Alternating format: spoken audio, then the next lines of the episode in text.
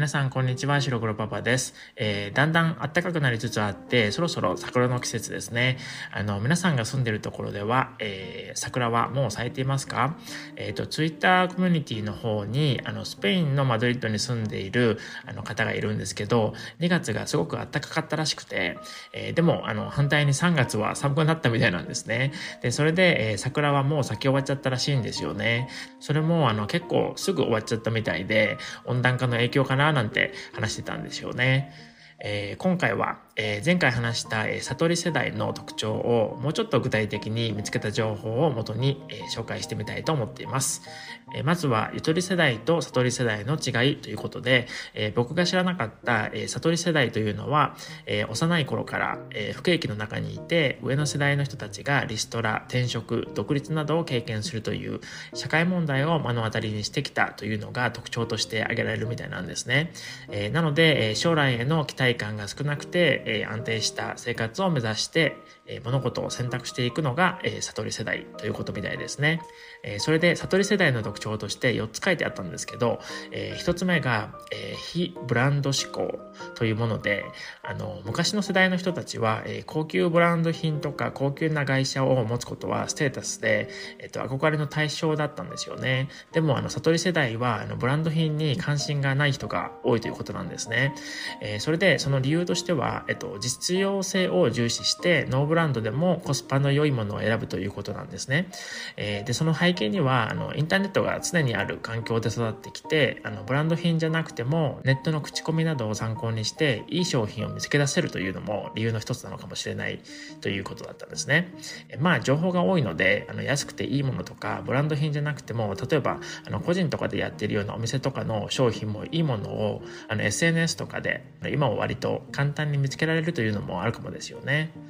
それで2つ目が、好きなことへの出費を惜しまないということなんですけど、えー、さっきも話したようにコスパ重視であまり消費をしないと言われることもある悟り世代なんですけど、えー、全く何にも、えお金を使わないというわけではないようなんですね。例として挙げられていたのがあのゲームとか音楽とかファッションとか自分の好きなことにはたくさんお金を使って他の部分つまりあの自分の興味がない部分ですねそういうものは切り詰めてできるだけお金を使わないというあの暮らしをしているというふうに書いてありましたね。小さい頃からゆとり教育で好きなことを自由に追求できるという環境を与えられていたのもあってあの他の世代の人々とは消費する対象が変化してきているというふうにも書かれていましたね。えー、次、えー、3つ目は、えー、デジタルネイティブである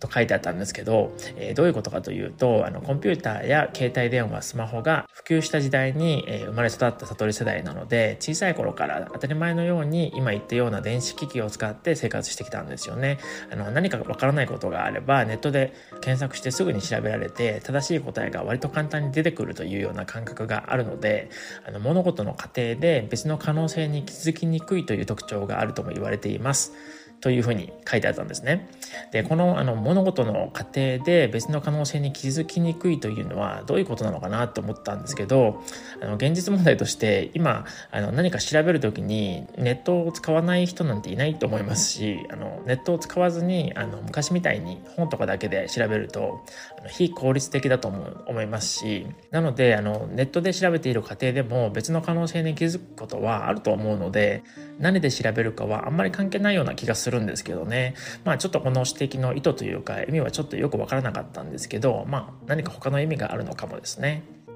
えー、そして最後の4つ目は人当たりがいいということだったんですけど、えー、悟り世代の人々は人と衝突することや人に怒られることを避けていて、えー、人間関係をなるべく良好に保っていたいと考える傾向があるということだったんですね。えー、ギクシャクして面倒なことにならないように周りの人に気を使いながら程よい距離感を保って生活しているというふうに書いてありました。えー、これを聞いてくれている皆さんはあの日本で育ってない方々の方が多いと思うんですけどあの皆さんの国ではどんな感じですか？こういったことを世代に応じてあの特徴みたいな感じで話されることはありますでしょうか？悟り世代に関するいくつかの記事を読んだ限りでは、え僕は全然ゆとりでも悟り世代でもないんですけど、あの、悟り世代に共感する部分も結構あるなと思っちゃったんですよね。でもだから僕ってこんなちょっと変な人生を歩んできたのかななんて読みながら思ってたんですよね。えちょっとこの悟り世代については次回も、あの、もしかしたらその次もちょっと続けて話してみようかなと思っています。まあ、悟り世代だけの話ではなくて、あの、現代の働き方とか考え方にも関連してくる話だと思うので、面白いかなと思っています。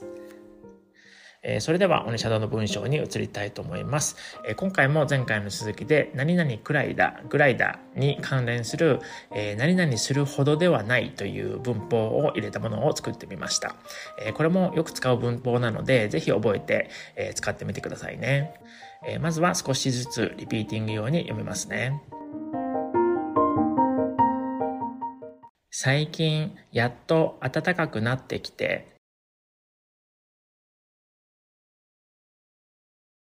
今日なんて真夏のような日差しでちょっと暑いぐらいだったので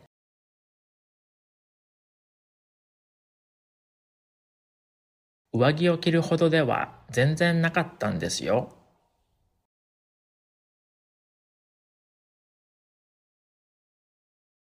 最近やっと暖かくなってきて今日なんて真夏のような日差しでちょっと暑いぐらいだったので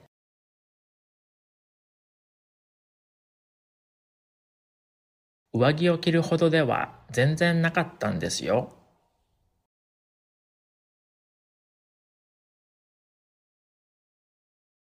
最近やっと暖かくなってきて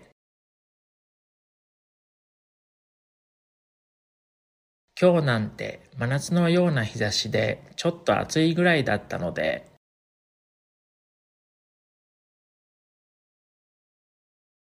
上着を着るほどでは全然なかったんですよ。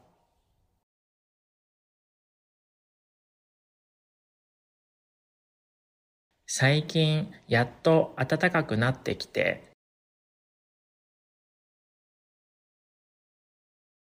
今日なんて真夏のような日差しでちょっと暑いぐらいだったので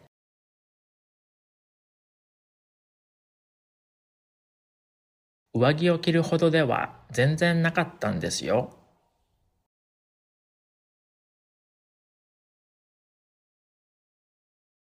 最近やっと暖かくなってきて今日なんて真夏のような日差しでちょっと暑いぐらいだったので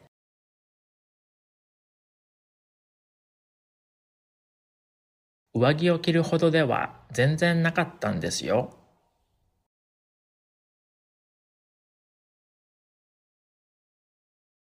最近やっと暖かくなってきて今日なんて真夏のような日差しでちょっと暑いぐらいだったので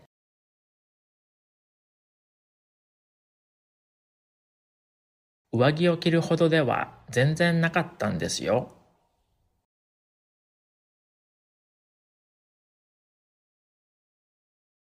最近やっと暖かくなってきて今日なんて真夏のような日差しでちょっと暑いぐらいだったので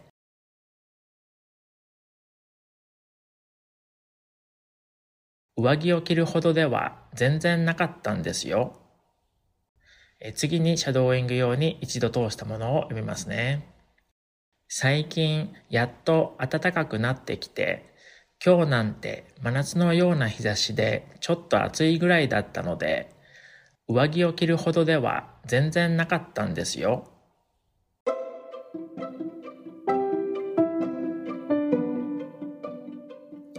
え、以上となります、え、今回のオニシャドポッドキャストはこれで終わりです。それじゃあまたね